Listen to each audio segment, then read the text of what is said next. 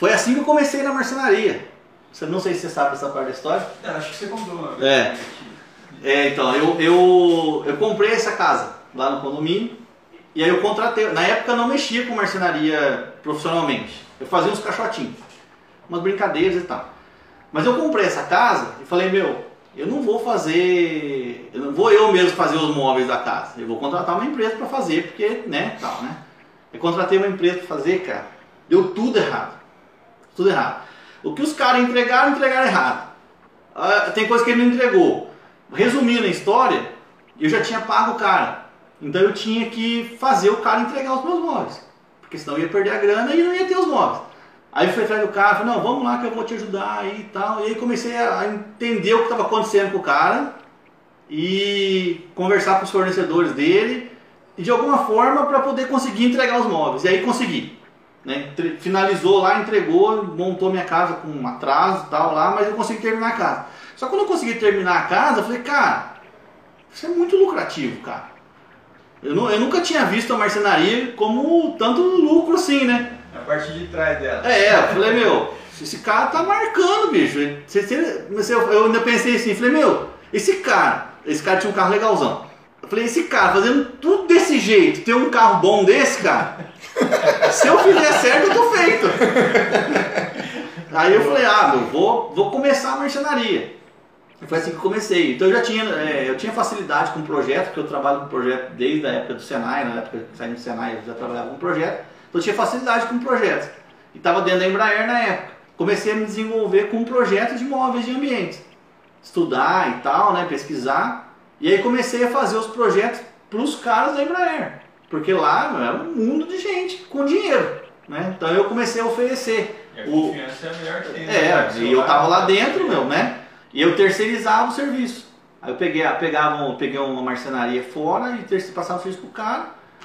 E aí, né, fui lá, falei pra esse cara, falei, meu, você quer fabricar pra mim e tal? Ah, não quero te pagar salário, o cara falou. Mas eu não vou te pagar salário. Eu falei, não, não tô pedindo pra você pagar salário. Se eu vender, você me dá uma comissão. Se eu não vender, você não dá nada. Eu quero aprender a mexer. E comecei a fazer assim, cara. Aí o negócio foi evoluindo. Pô, o negócio foi indo e tal. Daí eu montei uma loja. E aí eu montei uma lojinha ali perto do Vale Sul. O cara ainda terceirizava o serviço ainda. O cara fabricava pra mim e eu tinha a loja. Já era um showroom, bacaninho e tal. E o negócio foi evoluindo, cara. Foi evoluindo. Aí chegou num ponto, falei, cara, eu preciso ter minha própria oficina. Aí esse galpão que tem em cima aqui, ó, tem o terreno do lado o galpão de cima. A gente alugou aquele galpão ali. Aquele que eu falei pra você, para aqui, né? Não, é, então, a gente alugou aquele galpão. E o negócio foi indo, cara. E aí chegou num ponto que aí a gente comprou esse terreno, isso aqui era só um terreno na época. Eu, eu tava ali, mas eu tava de olho aqui. Aí o, a, o cara pôs para vender, eu comprei, construímos o galpão. Só que daí o negócio foi evoluindo, né, cara? Só que chegou num ponto que eu tava na Embraer ainda, mas eu não aguentava mais fazer as duas coisas. Porque a marcenaria começou a aparecer como uma baita oportunidade mesmo de falar, meu, eu só não tô conseguindo deslanchar mais porque eu, porque eu tenho a minha responsabilidade com a Embraer, né, cara? Que era a minha renda principal. Era a Embraer. Disponível para se dedicar. É, essa questão que você falou, eu não consigo avançar mais, é, remete muito à questão assim, quanto mais energia e foco você coloca em algo, você vai crescer mais. Sim. Se chega a um ponto que você não consegue mais colocar tanta energia como deveria, ela vai ficar ali estagnada, porque é. você está dividindo é, porque forças. aquela questão do equilíbrio que você falou no começo. É, pô, eu tinha que. Eu, eu, eu procurava ao máximo, ao máximo, não misturar a marcenaria com a Embraer. Então, aí, bom, mas chegou num ponto que eu, eu já não aguentava mais, porque a quantidade de, de, de cliente começou a aumentar, as possibilidades que eu estava vendo eram muitas possibilidades boas. Isso, eu saí Embraer em 2014. 2014, não sei se você vai lembrar, mas o país estava bombando. 2013, 2014, cara, o que você colocava para vender, vendia, cara. Era muito fácil de fazer qualquer coisa. E aí eu saí, pedi para sair e tal, né? Saí 2014, janeiro de 14 eu saí. Então 2014 foi um ano que a gente regaçou, cara. Nossa, trabalhando pra caramba, ganhando dinheiro e tal. Meu, 2015 foi aí foi a época do impeachment da Dilma. O Brasil parou. Nossa. Aí eu me lasquei, né, cara? Daí eu me lasquei. Aí é que começou o meu aprendizado de ser empresário. Aí começou o meu aprendizado de tocar efetivamente a marcenaria. Porque até então as coisas aconteciam de forma tão fácil, né? né? De forma tão fácil. Eu tinha um respaldo, porque eu tinha um salário bom na, na, na Embraer, né? A, a marcenaria, praticamente a Alessandra que tocava a marcenaria na época.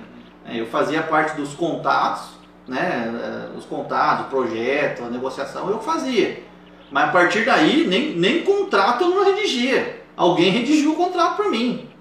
Então, a- alguém comprava material, alguém, meu, todo mundo fazia, cada um fazia alguma coisa. Então eu não tinha nada disso. É, aí depois, cara, o negócio começou a ficar complicado, 2015. O Brasil parou, né? Eu falo que em 2015 a única coisa que entrou na marcenaria foi, foi assaltante, que a gente foi assaltado em 2015.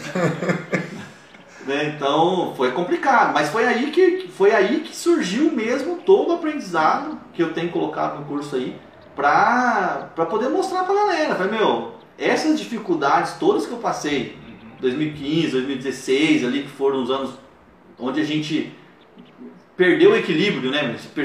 Assim, a minha sorte é que eu dinheiro. Né? Tipo, o Brasil parou, mas eu ainda tinha alguma coisa ainda. Eu tinha alguns bens, eu tinha algum dinheiro guardado e tal. Então eu consegui sobreviver por um tempo, né? Mas o aprendizado foi enorme, cara.